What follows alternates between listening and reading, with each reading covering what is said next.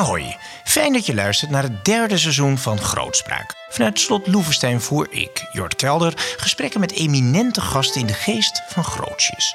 Dat doen we tijdens de tentoonstelling Monddood. Want ja, Hugo de Groot werd hier van 1619 tot 1621 gevangen gehouden, omdat hij tegen de macht van de stadhouder zou zijn opgestaan. Uiteraard, tot die vlucht in de boekenkist die sindsdien in ons collectieve geheugen is gegrift.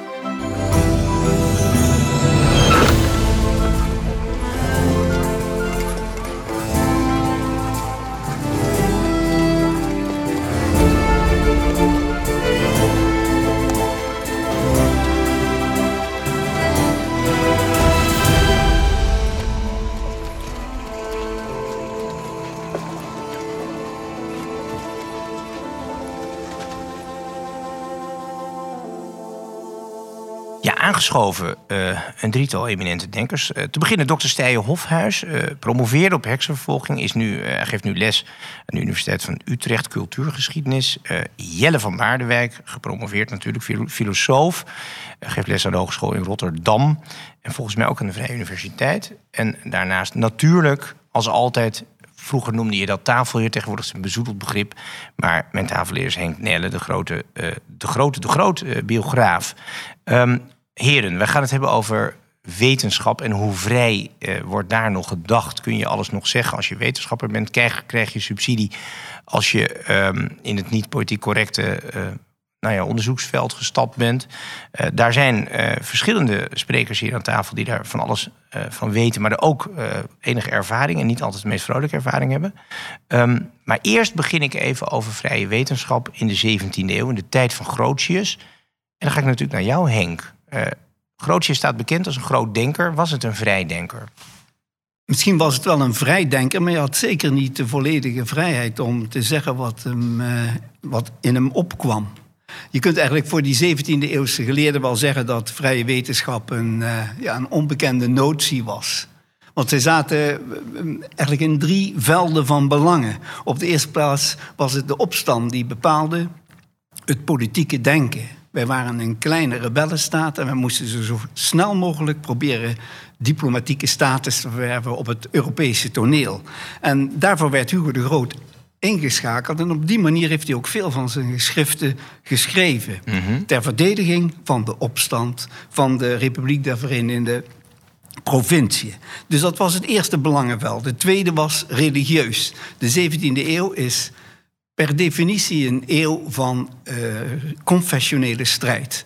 Je behoorde tot één van de partijen en stapte je daarbuiten, yep. Dan was het eigenlijk maatschappelijk met je gedaan.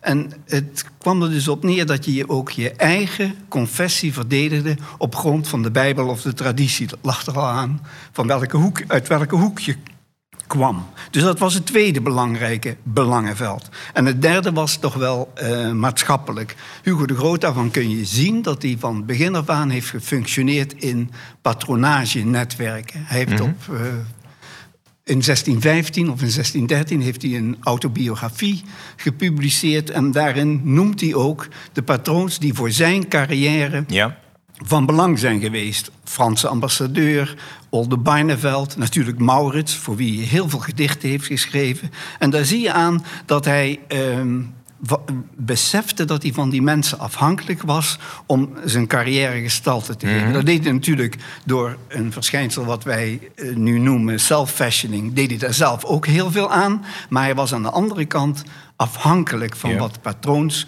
voor hem als carrière uitstippelden. Ja, want even, Henk, stond hij gewoon, zoals dat tegenwoordig zou heten, op de payroll? Werd hij gewoon betaald voor zijn werk door patroons schrijven die zeiden en dan doe je dit? Via schrijven is dat gegaan. Ja? Hij is bijvoorbeeld ik ben de datum precies kwijt, in 1601 is hij historisch schrijver van Holland geworden. Mm-hmm. En dat was een taak die hem op hem rustte. Hij moest de geschiedenis van de opstand beschrijven. En daarvoor heeft hij op verschillende momenten in zijn Hollandse carrière belangrijke bijdrage ontvangen van de Staten van Holland. Yep. En je kunt dus zien, dat was een betaalde job.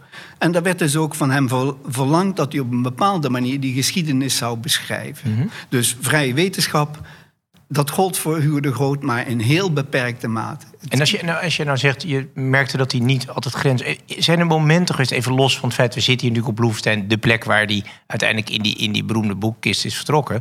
Maar de staatsgevangenis. Maar heeft hij al grenzen... Merkte hij bijvoorbeeld als hij zijn grote geschriften schreef... dat hij eigenlijk een onderdeel van de diplomatie van de Republiek was. Ja, dat is voor zo zetten ze hem in. Ja, natuurlijk, zo werd hij ingezet en zo heeft hij ook geschreven. Er is wel van Hugo de Groot gezegd dat hij een advocaat van beroep was... maar ook als auteur.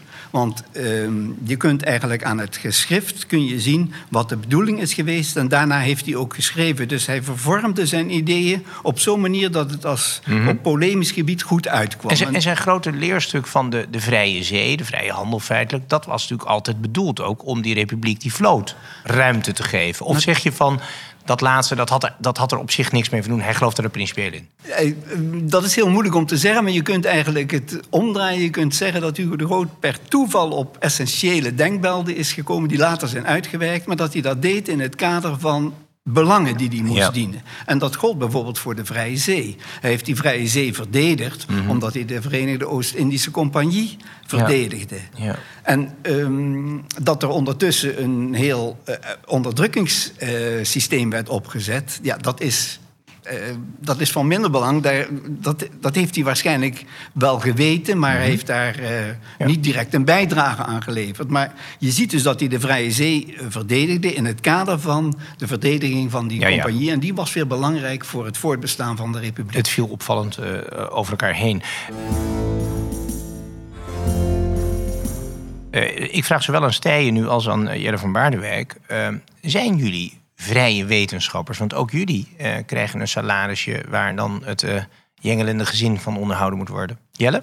Nou, mijn antwoord is dubbel. Aan de ene kant heel erg vrij, denk ik. Het is een vrij beroep, je kunt veel onderzoek doen. Aan de andere kant zijn er ook hele grote beperkingen. En zit er ook een blikvernauwing in het beroep zelf. Er is bijvoorbeeld nog steeds sprake van patronage. Dus hoe hoogleraren onze universiteiten organiseren... dat zijn eigenlijk... dat is in patrimoniale verhoudingen. Dat wil zeggen, wanneer je bijvoorbeeld een proefschrift wil schrijven over... nou, pak een beetje een stedenbouw in de 19e eeuw. Dat kan echt alleen als het in de slipstream past... van wat een hoogleraar als onderzoeksagenda heeft. En anders, ja, of je moet heel briljant zijn... maar je ziet dus dat die hoogleraren... die dan ongeveer 20, 30 jaar lang een leerstoel claimen... Nederlandse geschiedenis, Duitse filosofie... die bepalen voor een heel belangrijk deel... hoe in Nederland onderzoek gedaan kan worden door... aspirant-onderzoekers. Dus dat er bepaalde mensen zijn die hun stem echt op die van anderen drukken... Dat is echt wel zo, ja. En dat zie ik ook wel... Ja, dat is ook echt een beperking. Oké, maar dat is meer een inhoudelijke beperking. Het is nog niet puur een financiële afhankelijkheid. Wij betalen jou en dus moet je doen wat we willen. Nou ja, je kunt dus als je niet onderzoek doet naar iets wat binnen een bredere hoogleraar gedefinieerde onderzoeksagenda past... en dat is vaak weer bijvoorbeeld in lijn met Europese principes... dan wordt het toch wel heel moeilijk om employ te vinden aan een universiteit. Dan kun je vrije wetenschapper worden, bijvoorbeeld in de journalistiek... bij de Correspondent of bij Follow the Money... of je kunt helemaal onafhankelijk zijn. Maar als je het binnen de academische muren...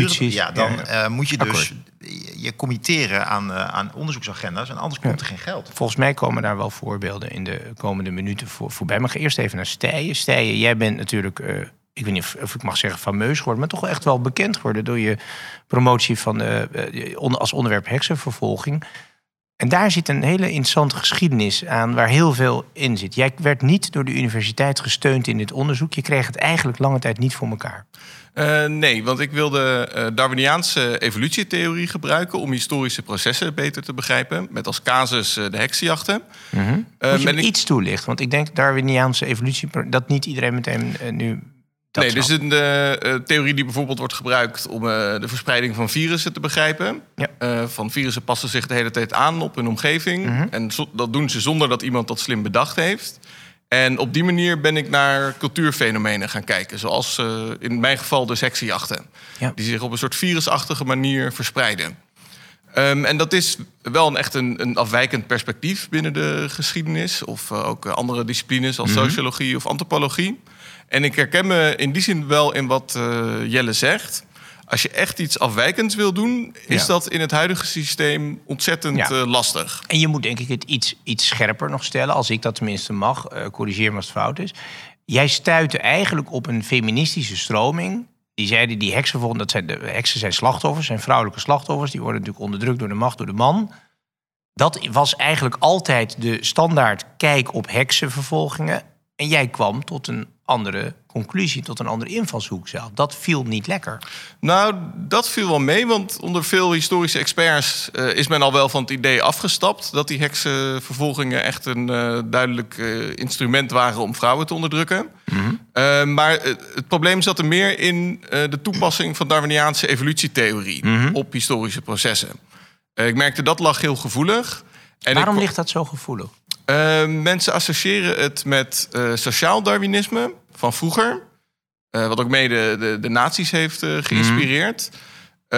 Daar zitten ook wel, denk ik, wat links tussen Darwinisme van vroeger... en hedendaagse ideeën. Maar wat ik doe is wel echt iets totaal anders. Want ik kijk naar de selectie van cultuurvarianten... en niet van de sterkste mensen, zou maar zeggen. Ja. Dus om meerdere redenen. En ook dat je natuurwetenschappelijke ideeën de geschiedschrijving inhaalt. Dat ligt ook lastig. Mm. Maar ik kwam inderdaad achter... heel veel gaat in van die projectfinanciering. En als je niet in een mal past... is het heel moeilijk om een nieuw idee in te brengen. En ik merkte ook dat dan vaak meteen gezegd werd... onder geen beding gaan we dit ooit uitzenden voor subsidie. En na iets van 4,5 jaar is het me uiteindelijk gelukt... om private financiering te vinden. En een partijtje uit Saudi-Arabië of zo? Wie heeft dat gedaan? Marietje van Winter heet ze. Ze heeft uit haar erfenis een fonds. Ze is emeritus professor middeleeuwse geschiedenis. Ja. En ze heeft dat fonds mede opgericht... omdat ze dacht, er is heel weinig ruimte meer... voor vernieuwende ideeën, afwijkende ideeën. Schokkend toch wat je zegt eigenlijk. Ja. En, heeft de universiteit zich ooit geëxcuseerd? Je bent gepromoveerd van... ach, dat hadden we toch misschien wat anders aan moeten pakken? Of geen woord? Nee, nou is natuurlijk ook een beetje de vraag... wie dat precies zou moeten doen... Nou, ik heb wel één mail gekregen van iemand die me heel sterk had tegengewerkt. Die zei, wel gefeliciteerd dat het je toch gelukt is. Nou, nog sportief. Ja. Maar zit hier een groot kwaad plan achter? Of zeg je, ja, het zijn eigenlijk allemaal kleine beslissingetjes opgeteld... leidt dit tot dit drama? Ja, het is een wat diffuus verschijnsel. Het heeft ook verschillende vormen. Ik denk dat het al lang gaande is dat het... dus allemaal via die projectfinanciering. Ja. En dat wordt allemaal op safe gespeeld. Dus bijvoorbeeld in Utrecht, de onderzoeksdirecteur zei ook... van dit gaan we nooit en te nimmer uitzenden. Want dit gaan we niet gefinancierd krijgen. Het heeft niet de nestgeur van de geschiedenis. Mm-hmm. Dus probeer het niet eens. Ja. Dat is denk ik al langer. Nu wat nieuwer, daarbovenop nog... denk ik als probleem komt, is de diversiteitsagenda. Ja. Waar allerlei elementen in zitten waar ik positief tegenover sta. Als ik bijvoorbeeld naar geschiedenis kijk... denk ik dat uit die hoek heel veel belangrijke nieuwe inzichten voortkomen... en ook nog kunnen voortkomen. Maar ik merk dat wordt nu wel steeds dwingender. Ja. En diversiteit is ook wel een containerbegrip... waar alles ingefietst wordt, toch? Ja. Wat is diversiteit? Want ik zie het in allerlei universitaire stukken, overheidsstukken natuurlijk, diversiteit en inclusie, dat is het dan.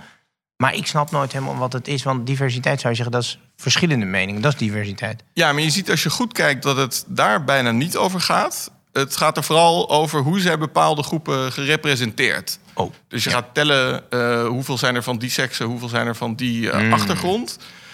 En de terminologie is vaak best vaag. Dus bijvoorbeeld de NWO, dat is op dit moment een oppermachtige geldschieter. Die geven 1 of 2 miljard per jaar aan wetenschappelijk onderzoek. Ja, dat is echt verreweg de belangrijkste financier. Die zegt nu ook, als je niet heel duidelijk laat zien... wat je diversiteit- en inclusieplan is... dan krijg je geen subsidie of gaan we weer korten op subsidie. En dan kun je denken, nou ja, diversiteit en inclusie... Het is dat is toch eigenlijk prima. Een politieke keuze. Dat heeft toch niks met wetenschap van doen? Ik vind het inderdaad heel lastig samen te brengen met wetenschap. Ja, je hebt er meerdere opiniestukken over geschreven. Ja. Prachtig geschreven, compliment daarvoor. Oh, maar ook fel. Je bent boos. Ik zie woede en zorg. Ja, ik heb wel inderdaad enige zorg. Nou is het overigens ook zo dat bedreiging van die academische vrijheid... ook uit de andere hoek komt. Bijvoorbeeld in Nederland Thierry Baudet... die zegt dat hij de wetenschappers of de elite wil vervangen en verslaan... Ja, wanneer een politicus dat over de wetenschap zegt... lijkt me dat een directe bedreiging van de academische vrijheid. Dus van buiten de wetenschap komen in dat opzicht ideologische bedreigingen. Maar een hete aardappel binnen de academische wereld zelf is... of ook vanuit die academische wereld. Ja, want je noemt net de NWO. En dan heb je ook de Koninklijke Nederlandse Academie van Wetenschappen, de KNAW. Dat is toch een beetje de hoge priesters van de wetenschap in Nederland. Ja, het geweten van de Nederlandse wetenschap wordt vaak genoemd. En die zijn, als je het in de publicaties kijkt, echt nog maar op één koers. Dat is alleen nog maar diversiteit en inclusie. Ja, en wat ook vervelend is bij dit debat... Ja, maar wat betekent dat dan? Want dat zag ik in je opiniestuk. Ja, Jelle, je mag aanvullen. Maar wat betekent dat? Zo'n KNAW zou eigen kwaliteit van wetenschap in de gaten moeten houden. Maar die lijken, misschien zeg ik het verkeerd, een politieke agenda te hebben. Een missie. Ik denk dat als je historisch kijkt naar de universiteit... dan veel mensen zullen zeggen... de universiteit is gericht op het vinden van waarheid. En het bewaren van waarheid. Maar eigenlijk hebben we al decennia lang... een herdefinitie van het doel van de universiteit... als een bevrijdingsinstituut. We willen ons bevrijden van onze ongemakken, van onze ziektes. We willen minderheden versterken. Dus die diversiteit hoort bij een grote bevrijdingsagenda. En de waarheidsagenda, die is soms wordt daar wel door verdrongen. Dus een mooi voorbeeld van de waarheidsagenda vind ik biografieën. We hebben hier net wat gehoord over Hugo de Groot. De biografie wordt eigenlijk niet gefinancierd aan universiteiten. Dus bijvoorbeeld René in Groningen hebben ze volgens mij zo'n biografieinstituut. Precies, er is één. Maar bijvoorbeeld de recent verschenen biografie van René van Stripraan... van Willem van Oranje. Mm-hmm. Of de biografie van Thorbecke, van Remy Aerts. Ja. Die zijn niet gefinancierd. Ja, beide over geweldige boeken. Beide geweldige boeken, daarom noem ik ze ook. Vuistdikke mooie boeken over erflaters van onze beschaving. En daar wordt dus niet... het systeem zegt eigenlijk... Want rechtse witte mannen of zo. Het heeft dus iets te maken met... van Oranje. Dus Nederlandse traditie en het is niet Nederlandse bevrijding. Het heeft volgens mij ook te maken met de status van de biografie. Er wordt vanuit de universitaire wereld sterk getwijfeld aan het wetenschappelijke karakter van de biografie. En dat vind je terecht, Henk? Dat vind ik niet terecht, want ik vind dat je... het is wel een vrij genre.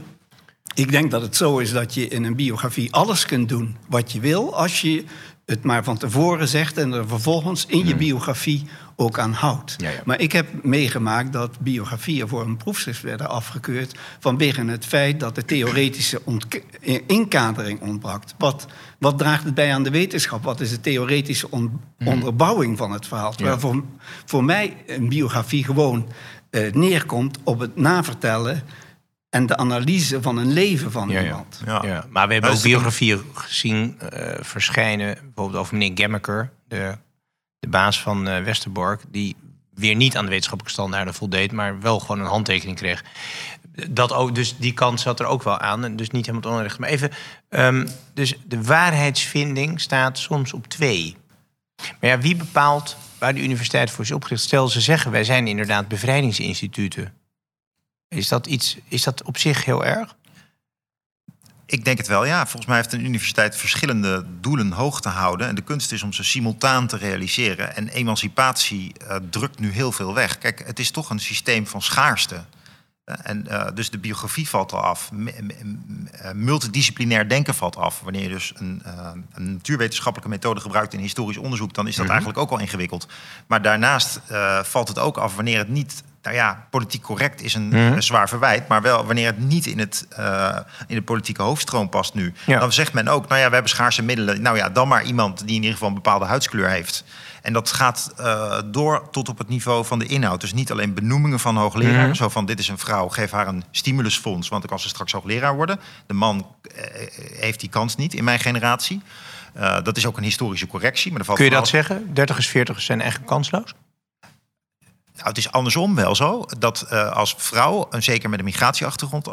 en die met een behoorlijk profiel hoogleraar worden... heb je echt heel veel meer kans dan als man. Ja. Maar kansloos als man, nee. Dubbele divi-punten. Maar ook naar de inhoud. Ja? Hè? Dus wanneer je inhoudelijk onderzoek doet... bijvoorbeeld naar de slavernijgeschiedenis... dus diversiteit in de geschiedenis... dan heb je een heel veel grotere kans van slagen... dan wanneer je onderzoek doet naar de geschiedenis van... vrijheid van meningsuiting in het christendom. En toevallig wel een heel groot thema in Nederland. Ja. Dus... Maar ik denk als je in de traditie van professor Emmer... al lang met emeritaat in Leiden... de ooit kolonialisme-expert... als je in zijn traditie een onderzoeksvoorstel in gaat dienen... hij zegt, god, je moet dat kolonialisme een beetje in zijn tijd zien. Ik weet niet of je dan subsidie zou krijgen, hoor, eerlijk gezegd. Nee, ook... Maar dat kunnen we niet bewijzen. Althans, ik weet niet dat er voorstellen voor liggen. Toch even, jij noemt Steije ook in jouw publicaties... als ik het goed zag, 1 juli Mesman. Die heeft een beurs van 2,5 miljoen gewonnen. Een belangrijke wetenschappelijke beurs. Wat was het probleem met die beurs? Nou, we hadden het vooral in een stuk dat ik samen schreef met Nieke Bas over een claim van haar in de Volkskrant. Veel witte kinderen willen niet naast kinderen van kleur zitten. Ja. En dat was haar onderzoeksvoorstel, zeg maar. Nou, of dat was in ieder geval een uitspraak die ze deed. We zochten een voorbeeld waarvan mensen niet kunnen zeggen dat het een triviaal voorbeeld is. Van mensen die te kort door de bocht gaan. En op basis van in ieder geval de onderzoeken die ze op dat moment gedaan had, viel dat niet te concluderen. En we kregen bijvoorbeeld ook een expert. Jij vond het onwetenschappelijk voor ingenomen.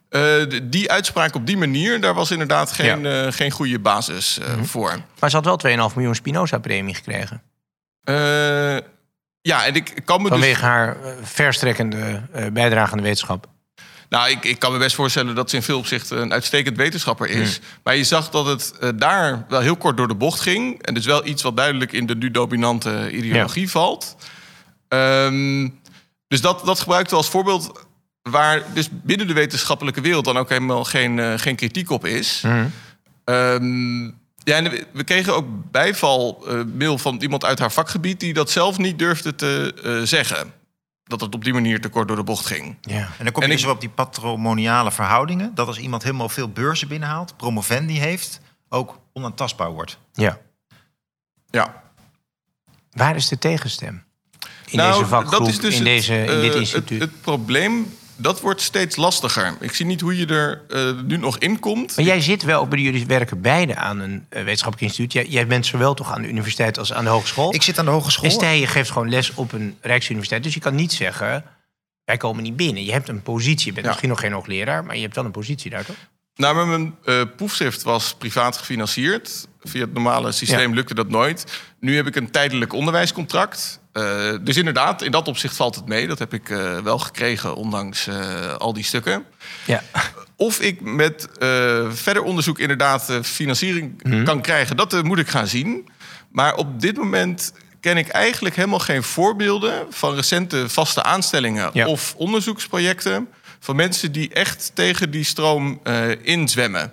Ja. En dat is dus ook lastig, omdat de criteria worden steeds minder. Dingen als waarheidsvinding, objectiviteit. En het wordt steeds meer dat je veilig bent en divers bent en inclusief. Henk, ik zou bijna zeggen, we zijn terug in de 17e eeuw. Ben je Arminiaan of Gomarist? Nou, misschien is tekenen met kruisje. Ik denk dat dat overdreven is. Toen ik Jelle hoorde, dacht ik, het kan best zijn dat het op deze manier met de waarheidscriteria droevig gesteld is. Maar die hoogleraren die nu het bewind voeren, die zullen toch ook innovatieve ideeën kunnen hebben. Die zullen toch ook nieuwe dingen starten. En die zullen toch ook op deze manier beseffen dat ze een bijdrage moeten leveren aan die academische vrijheid. Daar moet toch direct op reageren. Er zijn echt gebieden waarin er achteruitgang bestaat. Dus we schaven talen af. 50 jaar geleden hadden we heel veel taalspecialisme, tot in de dode talen aan toe. Om te beginnen het Grieks en Latijn. Dat is allemaal klein gemaakt. Studies die afgeschaft zijn, waardoor je nog maar op enkele plekken. Is dat niet omdat er te weinig studenten waren ook? Als niemand nog Latijn wil studeren. Maar dat is het financieringsmodel. Wil je een universiteit die waarheid zoekt omdat het de moeite waard is, omdat je het belangrijk vindt, of omdat er economische belangen zijn? Of wil je een universiteit die gericht is op het bedienen van zoveel mogelijk studenten?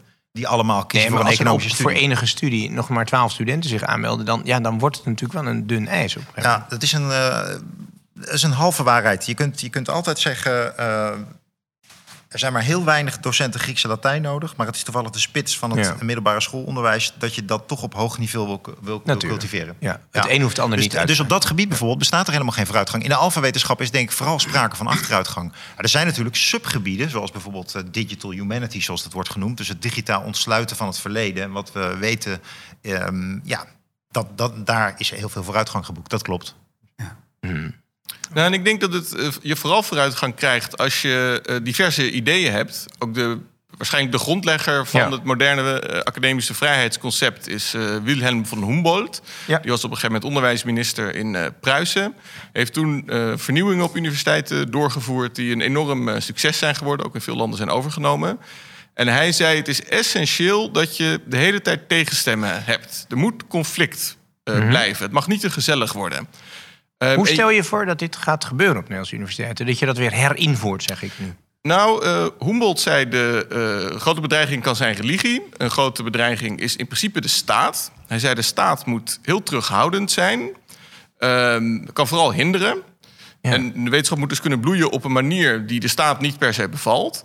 Maar hij zei, er kan ook een potentiële bedreiging komen uit de wetenschappelijke wereld zelf. Als op een gegeven moment een bepaalde stroom dominant wordt. Ja. En die geen tegenstemmen meer toelaat. En kun jij die stroming toch nog nauwkeurig voor de luisteraar omschrijven? Welke stroming is in de Nederlandse wetenschap op dit moment de baas?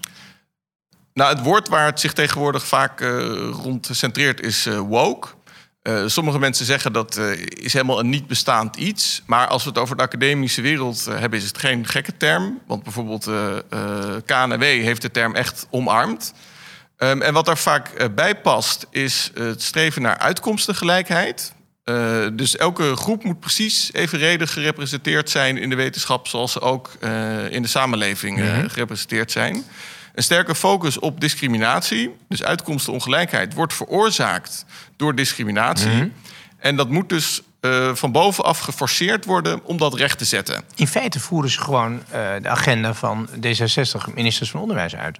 Lijkt mij. Een emancipatieagenda. Ja, maar het is wel heel twijfelachtig. Ik wil er wel op toevoegen, want naast zeker bij de sociale wetenschappen speelt dit. Je kunt het verschillend kwalificeren, dat we ook. Er zijn excessen en er is natuurlijk ook een kern van rechtvaardigheidszoekers en bevrijders waarvan je zegt, die doen goed werk. Dus en het is ook gewoon een stroom, zoals de jaren 60 ook een bepaalde revolutionaire beweging in zich hadden, die bijna onvermijdelijk is. Ja. Daar zit natuurlijk altijd nare kantjes aan. Ja. Maar je kan hem ook niet helemaal wegdenken. Nee, daar ben ik ook mee eens. Er zit nog iets wat ik aan wil toevoegen en wat niet helemaal hetzelfde is. En dat is de dominante blik op het buitenland. Dus onze universiteiten zijn geïnternationaliseerd en daarmee vervreemd van de problematiek die in de Nederlandse klaslokalen, in de Nederlandse natuuromgeving, in de Nederlandse logistiek spelen. Er is sprake van een globalisering van de Nederlandse universiteit. Daarom en dat ook heel veel Engelstalige studenten. Ja, inderdaad. Dus 40% van de eerstejaars is inmiddels buitenlands. Dat moet allemaal maar betaald worden door ons. En dat betekent ook dat we dus onze eigen taal als academische taal losgelaten hebben. Dat je alleen wordt gewaardeerd als academicus op je Engelstalige publicaties. En in deze vorm van taal, en taal is nooit alleen een vorm, taal is ook cultuurgoed, komt er ook een soort wereldbeeld van een internationale burger, individualistische burger, die tussen landen heen gaat en niet meer gehecht is aan traditie. Kijk, en als je nu historisch kijkt, dan de cosmopoliet. En als je nu historisch kijkt, dan hebben we dit eerder meegemaakt. Onze von Humboldt heet Abraham Kuyper, de stichter van de universiteit waar ik werk. Die richtte de Vrije Universiteit, waar ik ook werk, naast de Hogeschool Rotterdam. En die richtte die universiteit op. En dat is heel interessant wat zijn motief was. Hij zei, ik ben eigenlijk helemaal ziek van het normatieve, liberale mensbeeld dat domineert in deze maatschappij. Ik wil een degelijke, hij zei christelijke, hij bedoelde zeg maar in hedendaagse termen conservatieve Hollandse universiteit, waar kleine luiden, dat wil zeggen gewone jongens, afgehaakten, gewoon kunnen studeren zonder dat zij van goede kom af zijn, zonder dat zij private beurzen kunnen krijgen en daar richting een eigen universiteit op. Dus zijn agenda was eigenlijk om te breken met het inclusieve, cosmopoliete, inclusieve denken. Zei hij, ik ga voor een exclusieve manier van denken. Ja. Voel je je aangetrokken tot gedachtegoed dat meer lokaal is en dat ook wel meer te maken heeft met klassieke beroepen, arts, accountant, later natuurlijk ook dingen als filosoof en manager. Ja, dan moet je misschien naar die Vrije Universiteit. En we hadden vroeger ook een variatie aan academisch aanbod. Dus je kon studeren aan een katholieke universiteit, bijvoorbeeld in Utrecht of in Nijmegen of in Tilburg. En die hadden dan ook onderling nog verschillende smaken met verschillende type hoogleraren en verschillende trajecten. Maar en dat aan de andere kant, dus om nou de VU als christelijke, protestant-christelijke universiteit als voorbeeld voor vrije wetenschap te poneren. Ik bedoel, dat zit wel meteen in een beperkt religieus kader natuurlijk. Namelijk hun protestant-christelijke overtuiging. Ja. Dat heeft toch eigenlijk niks met wetenschap van doen? Ik wil ook dat is niet waar. Dus de kritiek van Abraham Kuyper is eigenlijk van echt objectief onderzoek, zeker waar het gaat om dingen als emancipatie, bestaat helemaal niet.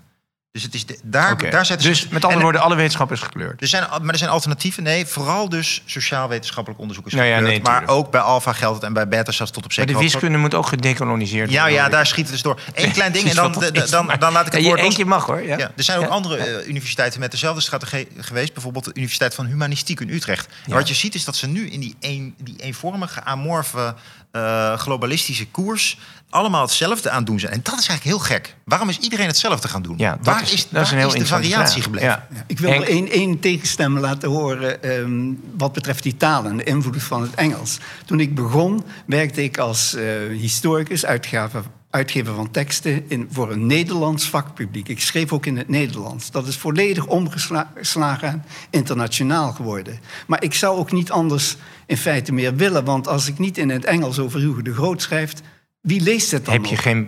Dan heb je geen enkel publiek meer. En juist door in een internationale taal te schrijven... Ja. Overigens was Engels de enige taal die Hugo de Groot, geloof ik, niet heel goed beheerste. Voor de rest was hij een polyglot en sprak hij 6 of 7 talen. Ja, inderdaad. Ja. Ik ben ook niet tegen het Engels, maar tegen de dominantie van het Engels. Dus er blijft niks in het Nederlands meer over. En uw leespubliek, als het goed is niet alleen maar een collega, maar ook gewoon een leraar.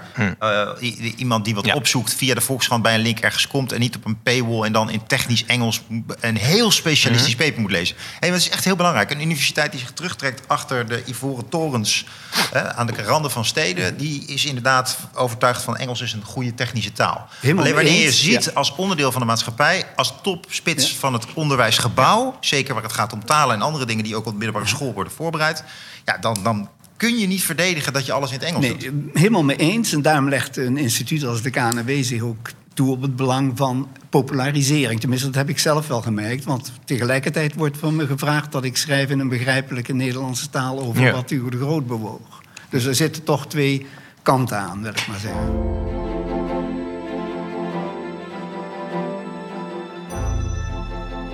Ik wil het over nog 2 dingen even doorzetten. 1, die woke-cultuur met een goed voorbeeld. En 2, later ook over de gefinancierde leerstoelen. Dat is natuurlijk een andere kant. En daar zullen zeker ook linkse denkers zeggen, kijk eens even, al dat grote bedrijfsleven koopt al die leerstoelen op. Dus hoezo vrije wetenschap? Daar gaan we het zeker nog over hebben.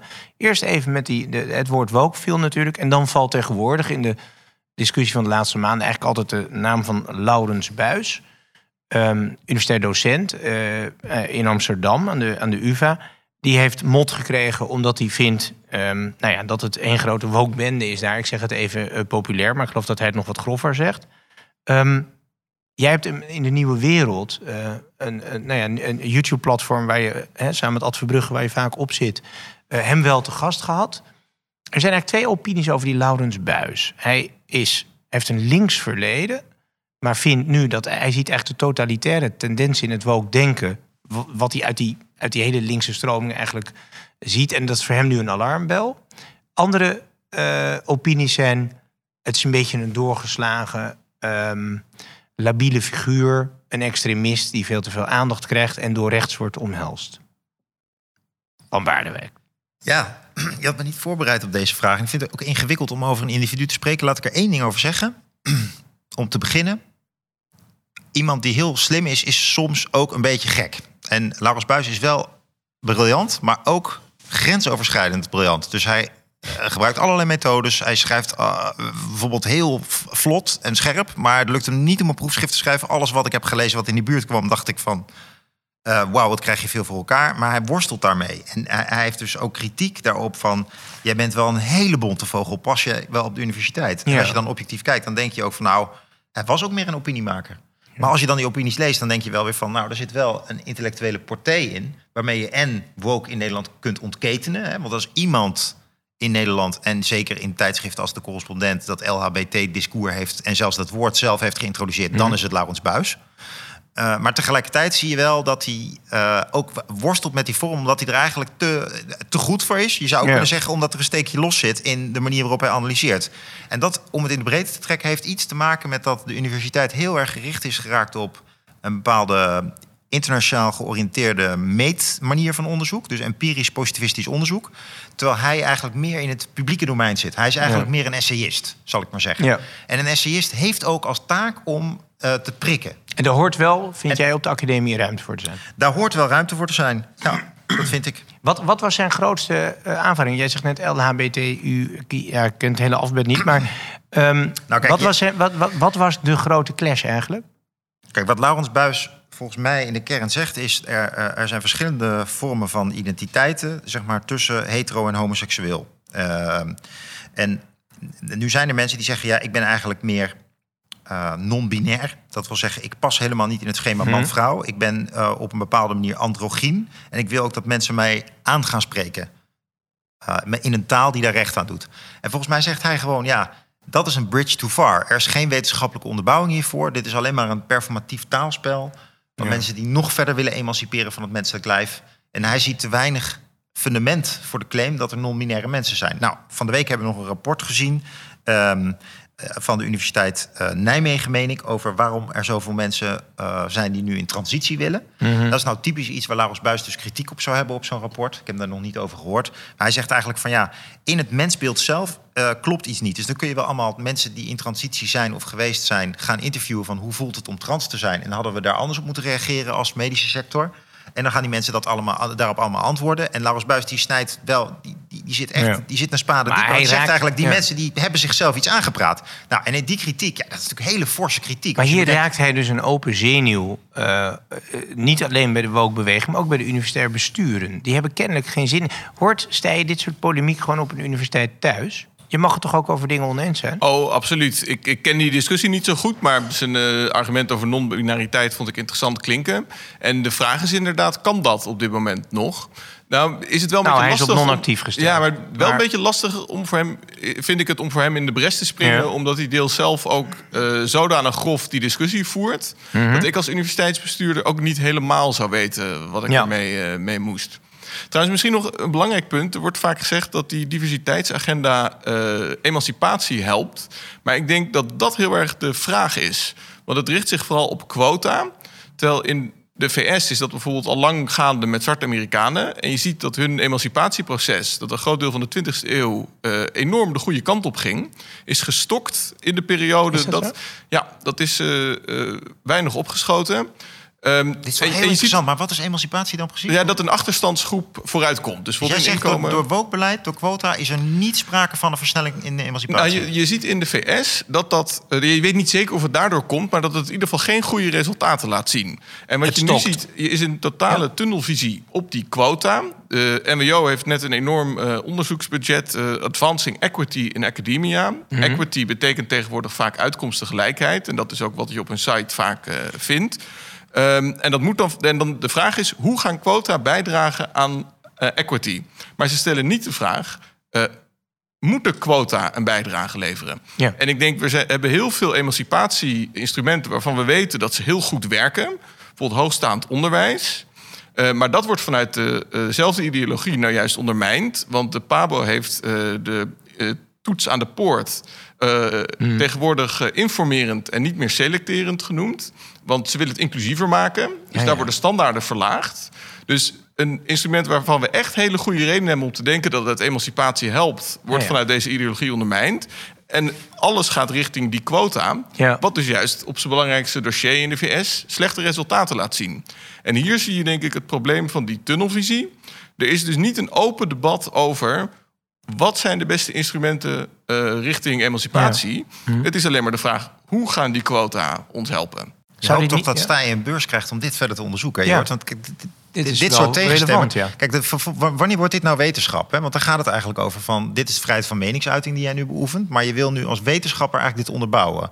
Nou, daar heb je dus eigenlijk een beursje nodig. En een hulp die kan zeggen, je kan in 1 of 2 jaar, misschien zelfs in 3 jaar, kan je dit gaan inventariseren, categoriseren en zeggen van, nou, ik begon met die hypothese dat het wel eens erg kon tegenvallen. Mm-hmm. Zo ontstaat wetenschap natuurlijk eigenlijk. Hè? Terwijl je aan het podcasten bent, dat je denkt van oké, deze vraag leeft. En zo zou je willen dat de universiteit is ingericht. En ik denk dat dus op de een of andere manier zitten we steeds in een stramien waarin die originele nieuwe vragen, ja, die worden, nee, dat kan niet. Ga maar naar de kranten. Dat is een essay. Ja. Te kritisch. Ja. Jij struikelde ook over iemand die in Nederland alom geroemd wordt, omhelst wordt en zelfs soms wel getipt wordt als de nieuwe premier, Kim Putters.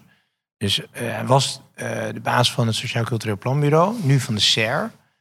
Ook hoogleraar, Een jongen trouwens uit dit gebied hier, uit de, volgens mij een beetje Werkendam en zo. Dus hij...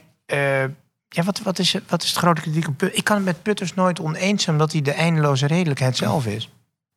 Nou, Kim Putters is een hoogleraar bestuurskunde en ook voorzitter van de SER momenteel. Hè? Ja. Hij is dus eigenlijk in de machten van Nederland, dat is de spits, hè? De absolute spits. Er is niemand die meer impact heeft. Hij werd gezien als de machtigste Nederlander, geloof ik, meest invloedrijk. Maar dat is dus al meer dan een decennium. Het is ook een hele buitengewoon aimabele, zeer intelligente man.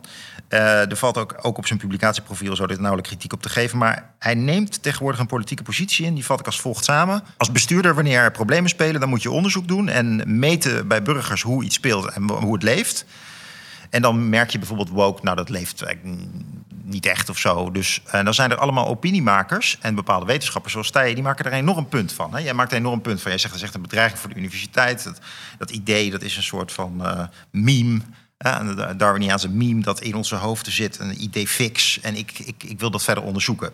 En zo'n Kim Putters die zal dan zeggen, ja, maar het leeft eigenlijk helemaal niet onder mensen. En wat hij onderschat is, denk ik, dat de verwoording, zoals jij hem net gaf, is heel erg belangrijk in het debat. Iemand zegt iets en anderen denken, ja, maar nou jij dit zo zegt, denk ik ook dat dit inderdaad een probleem is. En wat Kim Putters voor staat is een wetenschapsopvatting, waarin je die kritische stemmen, die mensen die ballonnetjes oplaten, die ook soms lek geprikt moeten worden, dat je die eigenlijk bijvoorbeeld al een beetje aan de zijkant zet. Want hij wil eigenlijk overal een natte deken overheen duwen. Precies. Hij gelooft dus niet in de invloed van, je zou ook kunnen zeggen, het publieke debat op het wetenschappelijke debat. En terwijl eigenlijk al het wetenschappelijk onderzoek laat zien dat wetenschappelijke ontdekkingen ontstaan helemaal niet in de wetenschap. Wetenschap is juist een rationele manier om te reconstrueren en vooruit te speculeren. Dus het is juist heel belangrijk dat er een nieuwe verbinding komt tussen publiek debat, tussen wat wij hier doen, tussen journalistiek en wetenschap. Ja. Die kruisbestuiving is... En hij, ik vind dat hij steeds benadrukt dat niet nodig is. Is het een poging van iemand die ook vanuit zijn PvdA-lidmaatschap toch tot het ouderwetse establishment hoort? Een poging om eigenlijk scherpe debatten. Kijk, zo'n SER is ook een club die natuurlijk moet dempen. Hè? De werknemers gaan praten en dan komt een akkoord, voorstel. Dat zit in zijn vezels. Het is een zeer zachtaardig mens. Ja. Ik denk dat hij gewoon die tegenstellingen eng vindt. Dat denk ik ook. Ik denk ook dat hij bang is voor die polarisatie, zoals Syrië en tegenwoordig iedereen. Als zijn rapporten gaan over polarisatie. Ja, en dat is zijn missie in het leven om dat te voorkomen. Hij wil consensus. Maar hebben we polarisatie nodig nu? Zitten we nu in een fase waarin we zeggen, eigenlijk hebben wij meer polarisatie nodig, want de meritocratie staat onder druk. In de wetenschap hebben we denk ik zeker meer polarisatie nodig. Ik denk dat het juist ook een manier kan zijn om de spanningen in de samenleving enigszins te kanaliseren. Ja. Want in de samenleving zijn mensen het over grote thema's enorm oneens. Bijvoorbeeld, wat doen we aan de achterstand van bepaalde groepen? En je ziet, in de wetenschap mag er maar op één manier over gedacht worden. En dat polariseert dan weer extra. Want dat roept natuurlijk weerstand tegen die wetenschap op. Terwijl als mensen zien, wij zijn het over dingen oneens, maar in die wetenschap zijn ze echt op heel diep niveau daarover in debat, op de inhoud. Ja. Dan kan dat ook een soort rust geven. En wat op dit moment ook gebeurt, is dat die wetenschap in een soort vicieuze cirkel van zichzelf bevestigende ideologie terechtkomt. Want er wordt dan de hele tijd gezegd, wetenschappelijk onderzoek laat zien dat diversiteitsbeleid goed is. En dan denk ik, ja, uiteraard laat wetenschappelijk onderzoek dat nu zien. Want dat is het criterium waarop het beoordeeld wordt. Ja. Het bijdraagt aan er wordt alleen onderzoek toegestaan dus waar die conclusie aan hangt. Dat had moeilijk anders kunnen zijn. Want je wordt beoordeeld hoe divers en inclusief je bent. Dus ja, natuurlijk krijg je nu allemaal studies die aanmoediging zijn voor dat diversiteit- en inclusiemodel. Ja. En dat komt ook omdat die wetenschappelijke kwaliteitsstandaarden steeds meer naar de achtergrond verdwijnen. Dus dingen als objectiviteit, waarheidsvinding, rationaliteit. Dus ik zou ervoor zijn om die standaarden weer enorm te herstellen. Dat vond die von Humboldt ook. Je moet altijd conflict houden. En hij zei uiteindelijk, is er toch een rol voor de staat om impopulaire wetenschappers soort van er steeds in te brengen, om te voorkomen dat die wetenschap te eenzijdig en collegiaal wordt. Moet er altijd toch een beetje ongezellig blijven. Ja. En ik denk dat op dit moment vanuit de wetenschap zie ik het eigenlijk niet gebeuren dat er weer meer ideeëndiversiteit hersteld wordt. Nee. Dus ik denk dat op een bepaalde manier toch de staat moet gaan ingrijpen. En niet ingrijpen in de vorm van het stilleggen van onwelgevallige stemmen, zoals bijvoorbeeld Orbán in Hongarije doet, of de Centus nu in Florida. Maar net in de financiering het zo organiseren, en dan kun je discussie voeren hoe, dat er wezenlijke tegenstemmen op die nu dominante ideologie. Ja, maar zij zullen zeggen, de dominante ideologie is de ideologie van de witte man. De koloniale systemen waarin wij nog steeds leven. Dus zij zien zichzelf nog als niet als het establishment, maar als de revolutie. Ja, maar dat je kunt wel ook... Dat is ook een perspectief natuurlijk. Ja, maar dat is wel twijfelachtig als de ideologie bovenal vanuit de gevestigde machtsposities wordt opgelegd. Want het is... Het profileert zich de hele tijd als de underdog, die diversiteitsideologie. Ja. Terwijl als je kijkt vanuit welke groepen wordt het verbreid... Het establishment bij uitstek, de KNAW, NWO, D66... wat natuurlijk bij uitstek een partij is van toch vaak behoorlijk goed gesitueerde mensen. Ja. Het heeft ook met financiering te maken. Dus kijk, als je dus geen vaste contracten geeft... dan gaan mensen zich braver gedragen. Mm-hmm. Dat is een fact of life. Ja. Zeker intellectuelen. Word jij ook afgepeigerd op een klein contractje? Nee, ik heb gelukkig op een gegeven moment dus een goed contract gekregen. En ik merk ook dat mij dus zekerheid geeft. Want ik moet voldoen aan bepaalde criteria. En daar voldoe ik ook aan. Maar ik ben dan niet zo iemand die nog meer van hetzelfde gaat doen. Maar dan doe ik bijvoorbeeld meer in het publieke debat. Daar word ik als academicus niet voor beloond. Maar ik heb die vrijheid wel nu. Heb jij wel eens een nou ja, boven jou gestelde, mag ik niet zeggen. Want die horen er niet te zijn op de universiteit, zou ik zeggen. Maar toch iemand, college van bestuur of zo, die zich zorgen maakt over al die stoute dingen die je zegt. Ook hier weer. Ja, het is echt een vrij pijnlijk punt. Dus ik heb eigenlijk een reprimande gekregen voor de inhoud van mijn proefschrift. Ik schreef een kritiek, Jort, op... de brainwashing in bedrijfskundestudies, empirisch en wijsgerig ethisch. Dus ik zeg eigenlijk van, er zit een verknipt mensbeeld in bedrijfskundestudies. Er zijn sowieso veel te veel bedrijfskundestudenten. Dat werk ik helemaal uit. Je kunt het gewoon opzoeken. Ja. Online. Ik ben ook al bij jou een keer geweest om erover te vertellen, de Jortcast. En daar werd ik gewoon... Ik ben eigenlijk die faculteit uitgeduwd zelfs. Dus ik heb echt aan de lijve ondervonden wat het betekent als jij iets zegt waar het systeem het niet mee eens is. Ja. Nou, je liep in de weg. Ja, ik liep in de weg. Ook recent ben ik nog een keer op het matje geroepen. Had ik op Twitter iets geschreven over het Koningshuis. En vragen opgeroepen over de toekomst van het Koningshuis. En ik ben daar best genuanceerd over. Maar in deze tweet was ik wat kritischer. Nou, toen ben ik dus maar echt op het matje gezegd... ter verantwoording geroepen. Waarom zeg jij dit? Wat is de wetenschappelijke basis? Wat is je opinierende mening als het geen wetenschappelijke basis is? Dan heb ik ook uitgelegd wat mijn argumentatie is. Toen zei hij ook, dat is de vrijheid van meningsuiting. Maar toen zei ik wel, maar ik ben hier wel op het matje geroepen. Dat is wel interessant. Ja. En toen zei hij ook, soms is het ook goed om even scherp te blijven naar elkaar. Toen dacht ik ook, Nou ja, op zichzelf als wetenschappers zich alleen nog opinierend zouden uitlaten... hebben we ook een probleem, toch? Als wetenschap zich alleen maar... als het alleen maar opinie wordt... ik vind dit, ik vind dat... op zich is het toch prima dat iemand zegt... wat is er aan data? Wat ligt eronder? Wat weet je ervan? Ja. Nee, ik weet niet wat je stelling over Koningshuis was, maar goed. Ik heb ook monter gereageerd wat dat betreft. Ja. Overigens, ik denk met Steije... Maar voel je veilig? Ja, ik voel me wel veilig. Maar dat komt ook omdat ik geniet wel van... Ik geniet wel echt van die polarisatie. Ja. En ik denk ook dat Steije gelijk heeft dat het een soort maatschappelijke rust geeft. En wil ik nog één woord aan geven, namelijk ontluchtingsventiel. Als je allerlei stemmen klein houdt en in de hoeken zet... en niet op congressen uitnodigt en zelfs cancelt... dan krijg je wel het probleem dat een hele grote groepen mensen zich ook niet meer gehoord. Soms is het ook gewoon interessant om wel iets uit te zoeken. Maar ook al beter van tevoren niet meer eens. Hè? Maar Jelle, dan beginnen we toch een nieuwe Vrije Universiteit. We kunnen toch een nieuwe universiteit starten waar vrij gedacht wordt? Dit lijkt me een uitstekend plan. Ik denk dat je kan eindeloos veel wetenschappers van bestaande universiteiten bij elkaar vegen. Nou, ik zou zeggen, ga in Zeeland zitten, want daar hebben ze toch niks...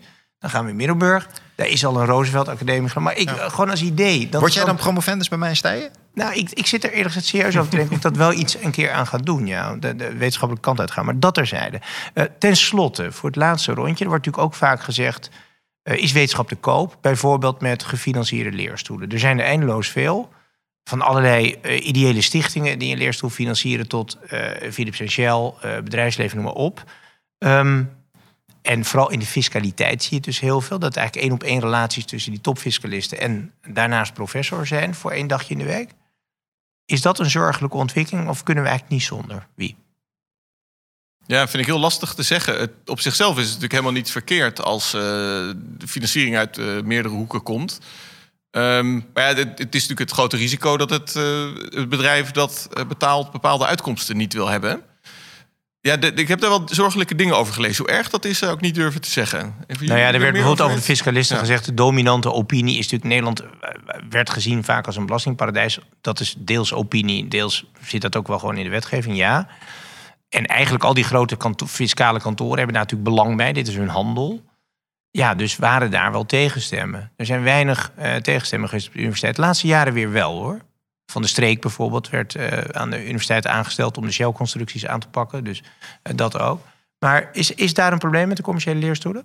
Daar is zeker een probleem. Het is nodig om daar eens de bezem door te halen. Maar in principe is het logisch dat in de fiscaliteit en bijvoorbeeld in de artsenarij en het recht in het algemeen, dat daar wel communicerende vaten zijn. Ja, ja, dus, dat geen ivoren torens worden. Alleen, het is nou toch op de een of andere manier uit de pas gaan lopen. En wat je dus wil, is dat de spiegeling tussen de universiteit als leverancier van toekomstige medewerkers en als plek waar je kunt legitimeren wat je als bedrijfsmodel bij bijvoorbeeld KPMG ontwikkelt. Ja, ja. Die spiegeling, daar mag wel een verstoring in komen. En je ziet dat heel ingewikkeld is. Dat onze allerbelangrijkste notabelen, bijvoorbeeld Jan-Peter Balkenende, dat is ook iemand die heen en weer gaat tussen de universiteit en die wereld van advies en controlling en compliance. En dat geeft dus. En wat dat aangeeft is ook dat de universiteit niet meer een plek is waar je als echt voormalig minister-president of als notabele met veel talent die ook tijd staatssecretaris is geweest of zo, een werkkamer kunt krijgen, een positie om ook op een andere manier te kijken naar het systeem waar je onderdeel van bent geweest. Ja. Dat gaat eigenlijk niet. Ja. En dat is wel raar. Dus dat je dus als universiteit niet genoeg tegenkracht kunt organiseren. Mm-hmm. En dan moet je ook niet klagen dat het helemaal verweven raakt. Dus het zal ook een investering worden aan de kant van de universiteit en daarmee de overheid om tegenspraak vast te kunnen houden. Dus het ligt niet alleen maar aan die bedrijven, hoor. En ik denk dat die bedrijven ook best wel mensen in huis hebben die zeggen van oké, wij kunnen iemand echt wel missen. Ja. Maar dan moet er ook een normale plek komen. Ja. En als je dan allemaal in het Engelstalig moet publiceren, 4 dagen in de week college moet geven, ja, dan zegt zo iemand die partner is natuurlijk ook hallo. Ik kies ochtends